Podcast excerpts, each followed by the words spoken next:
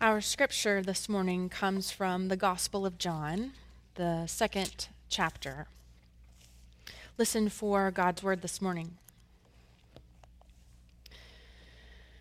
On the third day, a wedding took place at Cana in Galilee. Jesus' mother was there, and Jesus and his disciples had also been invited to the wedding. When the wine was gone, Jesus' mother said to him, They have no more wine. Woman, why do you involve me? Jesus replied, My hour has not yet come. His mother said to the servants, Do whatever he tells you. Nearby stood six stone jars, the kind used by the Jews for ceremonial washing, each holding from 20 to 30 gallons. Jesus said to the servants, Fill the jars with water. So they filled them to the brim. Then he told them, Now draw some out and take it to the master of the banquet. They did so, and the master of the banquet tasted the water that had been turned into wine. He did not realize where it had come from, though the servants who had drawn the water knew. Then he called the bridegroom aside and said, Every one brings out the choice wine first, and then the cheaper wine after the guests have had too much to drink. But you have saved the best till now. What Jesus did here in Cana of Galilee was the first of the signs through which he revealed his glory, and his disciples believed in him. This is the word of the Lord. Thanks be to God. Please pray with me.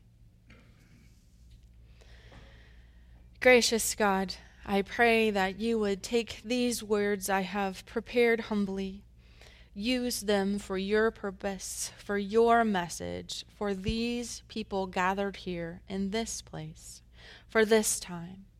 By the power of your Holy Spirit, do this. Amen.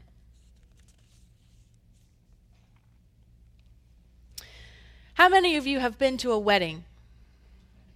Oh, good. So you know what happens. Weddings are great, great occasions of happiness and joy and celebration, and with a great party afterwards. They've always been that way. In Bible times, newlywed couples didn't go on honeymoons. They threw a week long party at the groom's place. The groom's family bore the responsibility for hosting all of the wedding guests and making sure that everyone had enough to eat and to drink.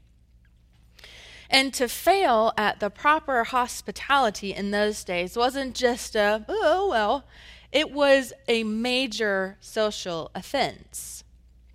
To run out of wine in the middle of a party like this was unthinkable more than just embarrassment or social faux pas, it meant social ruin. In our story for this morning, we find Jesus and his mom and his newly called disciples attending such a celebration. And it is Jesus' mom who first notices this crisis in progress. She goes up to Jesus and she says, Son, they have no more wine. And Jesus looks at her and he's like, So? And I can just imagine, like, she's looking at him like, Do something. And he says, My hour has not yet come. I mean, what a thing for the Son of God to say. But Mary knows Jesus' power. And so she says to the servants, do whatever he tells you. Like she knows he's going to do it anyway. And for unknown reasons, Jesus decides to act. I think it is so very interesting what Jesus decides to use for wine jars, right? There were these stone jars that could hold 20 or 30 gallons by the door of the house, right? So, in Bible times, in Jewish culture, the Jews tried really hard to keep themselves ceremonially pure. And inevitably, through their day to day activities, they got dirty.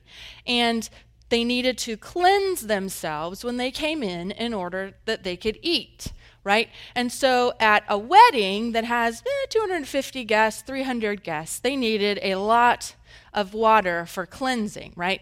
And the way that they cleansed themselves was to pour water over their hands to get off the dirt of the day. Can you imagine the water in the jars? Right? Probably wasn't so clean. Maybe a little murky. So, Jesus tells these servants, Go and get some water and fill up these cleansing jars to the brim. And then draw some water out, right? But when they drew out the water, it wasn't water, it was wine, right? Jesus took these ceremonially cleansing jars, these trash cans, if you will, and he changed their purpose. No longer were they ceremonial cleansing jars. No, now they were a vehicle of grace. They were being used to bless the host of the party, to save that family from social ruin. They wouldn't run out of wine after all. Jesus had done this. And in so doing, for the very first time, Jesus reveals a tiny, tiny piece of his true glory as the Son of God. He took this old stone jar, dirty water, and he made this vessel into something new. And when we take Jesus into our lives and allow Jesus to fill us up with new wine. He makes us new too.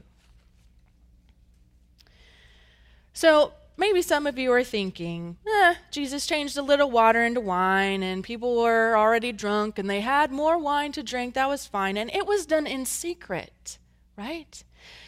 Jesus didn't make a big deal about changing 150 gallons of water into wine. He just did it, right? This tiny secret miracle.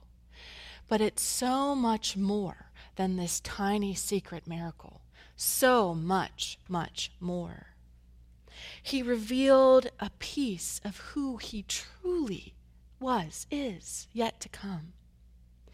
He revealed his true identity as Savior, as Messiah. And this was something new, something the Jewish community had never, never seen before. Sure, there had been prophets, there had been miracles. Maybe some pagan god, really, you know, temple did change water into wine, but not like this. As believers, as followers of Jesus, we know the end of the story. We know Jesus was the long awaited Messiah to come, but they didn't.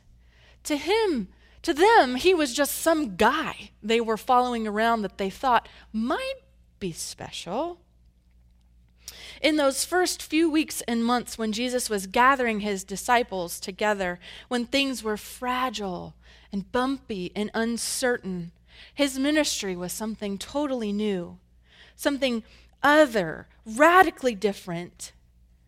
These new disciples, man, they were thrown for a loop. They went from fishing with nets in a boat one day, and Jesus was like, hey, come on. And they're like, okay, right? And now they're finished fishing for people the very next day. I mean, what a shift in their purpose. Sometimes, though, I struggle against the shift of being made new. Sometimes in some areas of my life, I don't want to be made new. And I hope I'm not alone in this. Those stone jars didn't really have a choice about what their purpose was, about whether or not they wanted to be made new, but we do. And sometimes I ask myself in certain areas of life, do I even want this? Do I want Jesus to fill me with new wine? I've had a really hard week in the area of body image.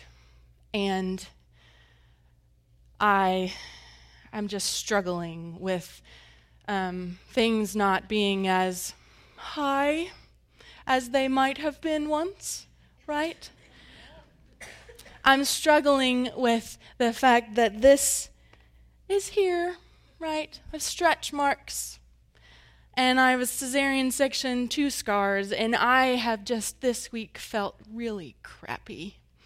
And I have looked in the mirror, and I'm like, oh, God, what is this body that you have me in, right? And God is tapping me on the shoulder and saying, Mandy, I want to make you new. Don't think about yourself like this. What I see is beauty and a woman who has carried two babies and has nursed them, hence the lowerness, right? That's what happens. And I want you to see yourself like I see you.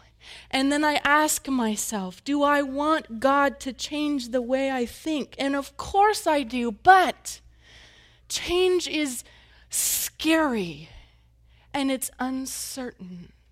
And it's painful because it means I have to let go of what I think and fill my head full of what God thinks. And I don't know about you, but I like being in control. I like things going the way I like them to go. And I like saying, Here, God, here's what's going to happen. And God saying, Okay, that sounds great. God doesn't do that at all, right? God, through Jesus, changes us, transforms us, makes us new. I wonder if those new disciples at that wedding who saw this water to wine, I wonder if they felt the same way. You see, Jesus had only called them in chapter 1. We're only in chapter 2. So he was like, hey, come follow me, let's go to a wedding. And they were probably like, Who is this guy? Changing this dirty water into wine and good wine, not even crappy wine, right? Who is this guy? In this quiet miracle, the disciples' lives are transformed too. They are seeing this flash of heavenly glory for the very first time. They are having faith in this man for the very first time. They are learning what it means to have faith and how Jesus transforming them can be, and how freeing it is and how wonderful it is to have faith in this Christ. You see, my friends, faith cannot exist in secret. It just can't. Whenever you invite Jesus into your life, you are changed, and it is obvious to everyone around you. Maybe you're nicer. Maybe you're more patient. Whatever it is, you, people will be able to tell that you are changed because of what Jesus has done to your heart and your soul. He's made it new. we probably will always continue to struggle with the fact that I will always have stretch marks here. But my healthy babies are worth it, right? As a human being, I will struggle against God trying to make me what God wants me to be because I'm stubborn and I'm human. And it's hard for me to submit to God and what God wants for me. But I know that Jesus and his love and his transformation is so very worth it. I'm sure some of you have noticed we have been worshiping in the gym right? I think it's been lovely, don't you? Over the course of the last year, we here in this place have had a lot of change, a lot of transformation. We have new floors, new doors, new lights, new paint, new pews, new children's area, thank you, new dining hall, new narthex, new welcome center, new elders, new deacons, new people joining our ministry teams, new communications director, new graphic designer, new high school discipleship director. Me! I'm new. And in just over three weeks, we will have our new senior pastor, Mark Ramsey, in the building. I wonder where will the Spirit of God lead us? What new ministries might we become a part of? Might we engage in? Might we partner with? Aren't you excited for what is coming? I know I am. I can't wait for him to get here and see where God is calling us to stretch out into the future and do something new. You know? The old has gone, my friends. We need to get over the stretch marks. We will never be flat here again. and claim the new that God has for us. Next week, in seven days, we will worship in our newly transformed sanctuary. Isn't that amazing? And let me tell you, it will be glorious. It's beautiful to the eye, it's beautiful to the ear, it's beautiful to your seat. The pews are comfortable. They are. Give them a chance. If you need a pillow, we'll give you one. They're wonderful. And God will be praised in new and glorious ways. And we will continue to be transformed by the power of the living God through Jesus Christ in our worship of the Savior, of God the Father and the Holy Spirit, we will just continue the transformation until we are made completely new, as God wants, as Jesus wants. And I pray, my prayer for us is that as we shift from old into new, from water to wine, that each one of us will be able to catch a glimmer of the true heavenly glory of Jesus, our Christ, our Savior, and that each of us continues to be willing to allow Jesus to come in and to transform us and to make us new. Amen.